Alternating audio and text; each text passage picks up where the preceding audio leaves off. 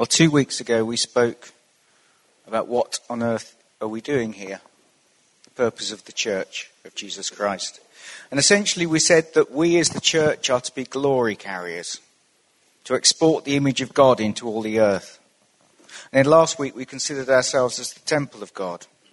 We saw how the original design of the tabernacle was a model of heaven, was to be the place where the glory of God was displayed.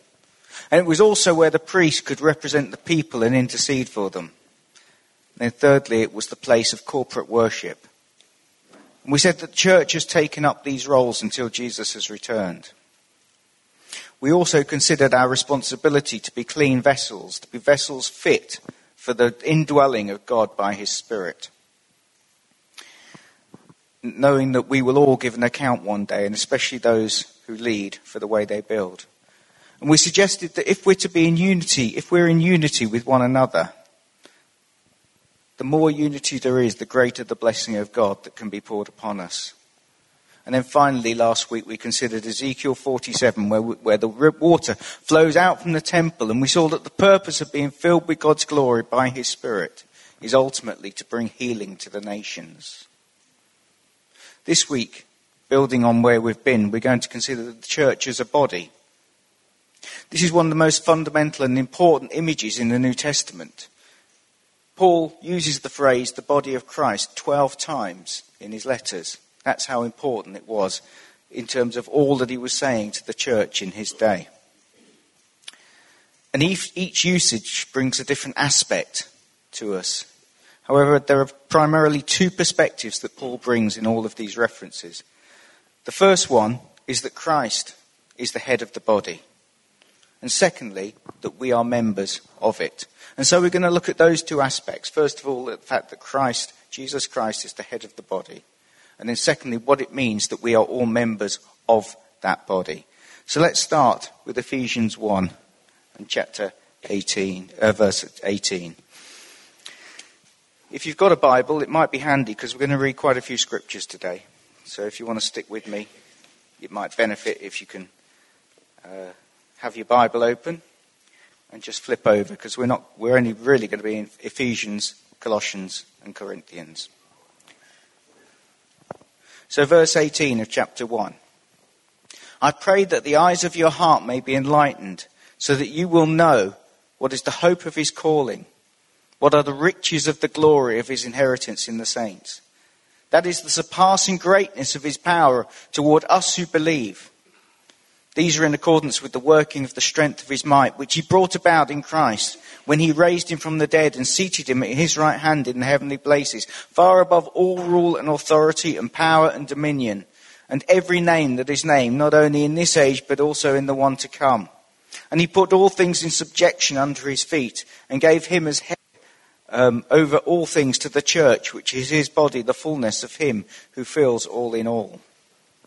In those few verses, Paul is reminding us that Jesus is the one, when he was raised from the dead, he didn't just come back to earth, but he was raised to the highest place in the heavens. And he is seated on the throne of the universe. And all things are in subjection to him, things in heaven and things on earth. But then he says this, this phrase in verse 22.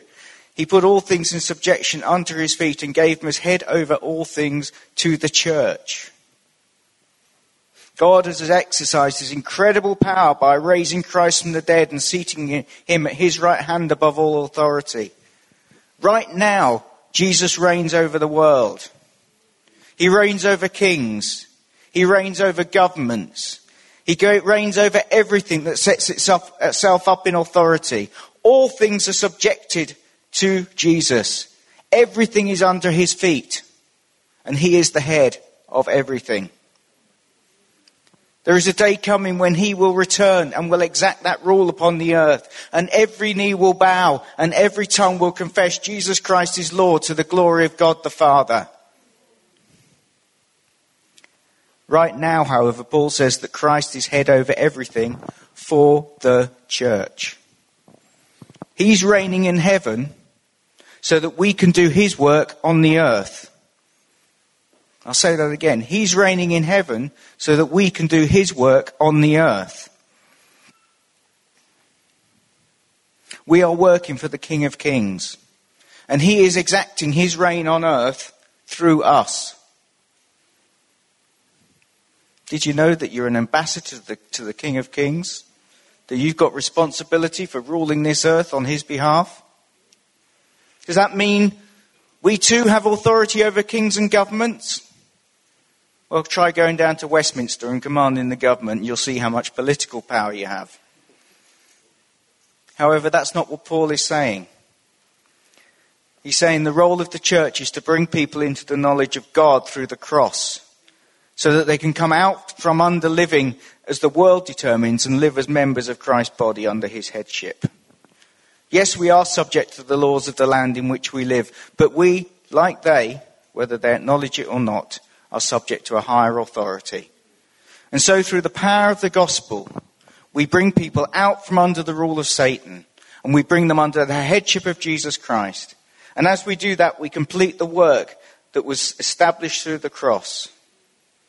And Jesus has chosen to partner with frail humans such as us to complete his work.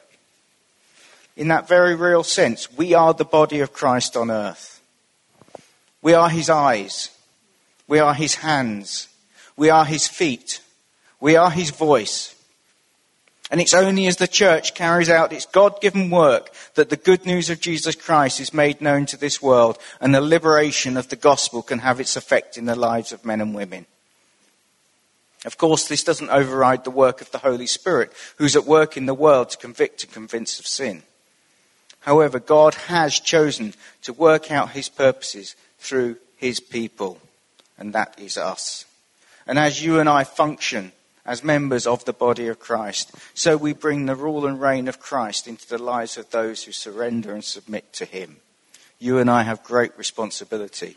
We work hand in hand as partners with the King of Kings to fulfill his purpose in the earth. Hello?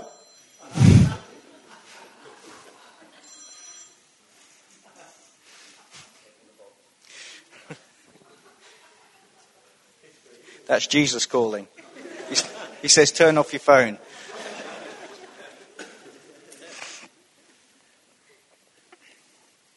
Chapter 2, verse 15 or verse 14.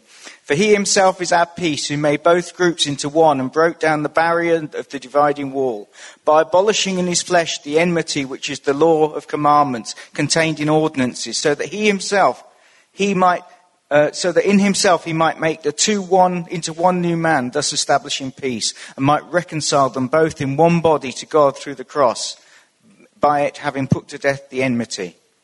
This is the second reference in Ephesians to the body of Christ one new body.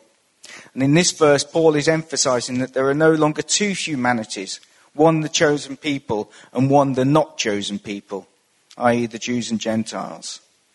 Through the cross, Jesus has broken down the dividing wall that kept us Gentiles out from the blessing of God. And we have now have access into the, new, the one new body through the blood of Jesus. We who had no part in the purposes of God are now central to the purposes of God in the world because we're now part of his chosen people. And Paul continues to develop this through in Ephesians 3 6 when he says, We are heirs together with Israel, members of one body and sharers in the promise of Christ. We have great privilege this morning. We were not chosen in Abraham, but we were chosen in Christ to become part of his purposes. And in Ephesians 4:16, Paul tells us that it's from the head, the whole body, supported and held together by ligaments and sinews, that it grows up as God causes it to grow. It's by being a body and being linked to Jesus that the body of Christ can grow on the earth and that you and I as individuals can grow. In other words, as the body of Christ remains submitted to the head, Jesus, so the body will grow. And the emphasis on, in these verses in chapter 4 is on remaining connected to one another through speaking the truth in love, not separating from one another so that we can, uh, uh, we've got to stay connected so that we can continue the work of Jesus. And it's also through acknowledging the fivefold ministry of apostle, prophet, evangelist, pastor, and teacher that Jesus himself is appointed in the body, that the body might come to maturity. In other words, you and I are not called to be lone rangers. Even the Lone Ranger had Tonto.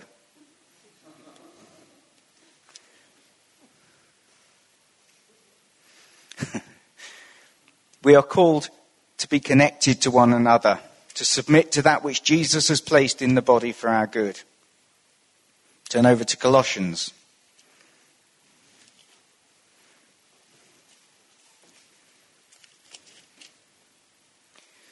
Page 1124 in my Bible. Colossians 1:18. He is also the head of the, the church, the body, the church, and he is the beginning, the firstborn from the dead, so that he himself will come to have first place in everything. Jesus is the head of the body, the church.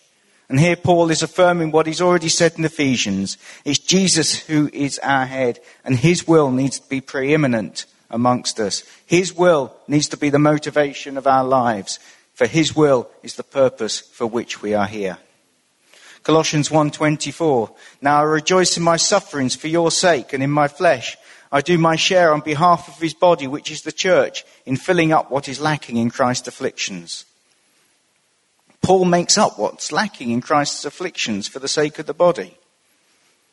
In other words, he sees his suffering as continuing the suffering of Jesus himself, who died and gave himself for us.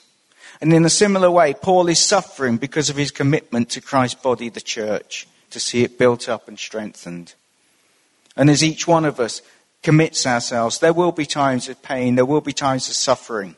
But we're just aligning ourselves with the Lord Jesus Christ when we do that in order to see his work and his will fulfilled. Colossians 2:19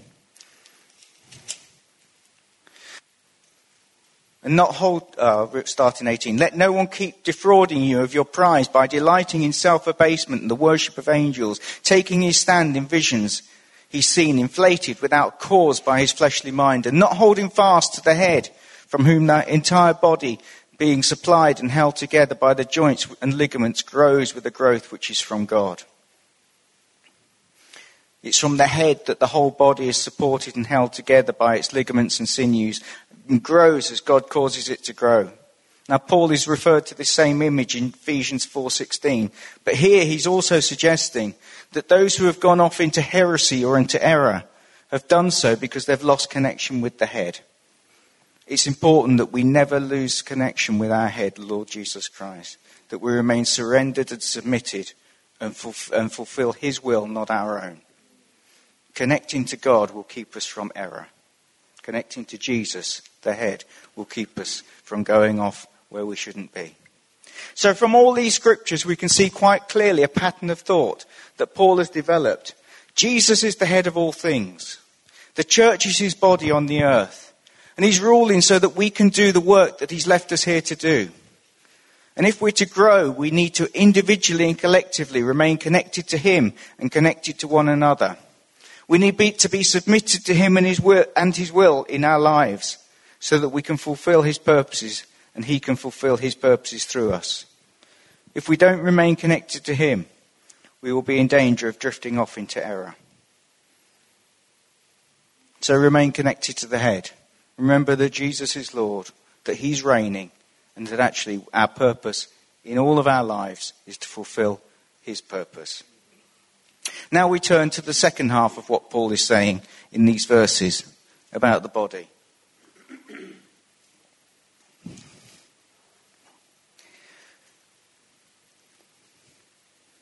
In 1 Corinthians 12, 12 to 31, which we'll come back to, he says there are many gifts in one body.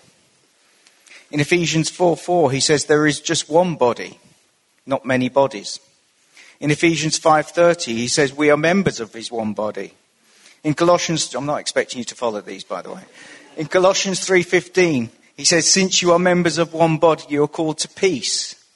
Being in the body means peace and we should be at peace with one another in the body. And then Romans 12, 4 to 5. Though many, we form one body, and each member belongs to all. And so there's, there's some common themes about what it means to be together in the body of Christ.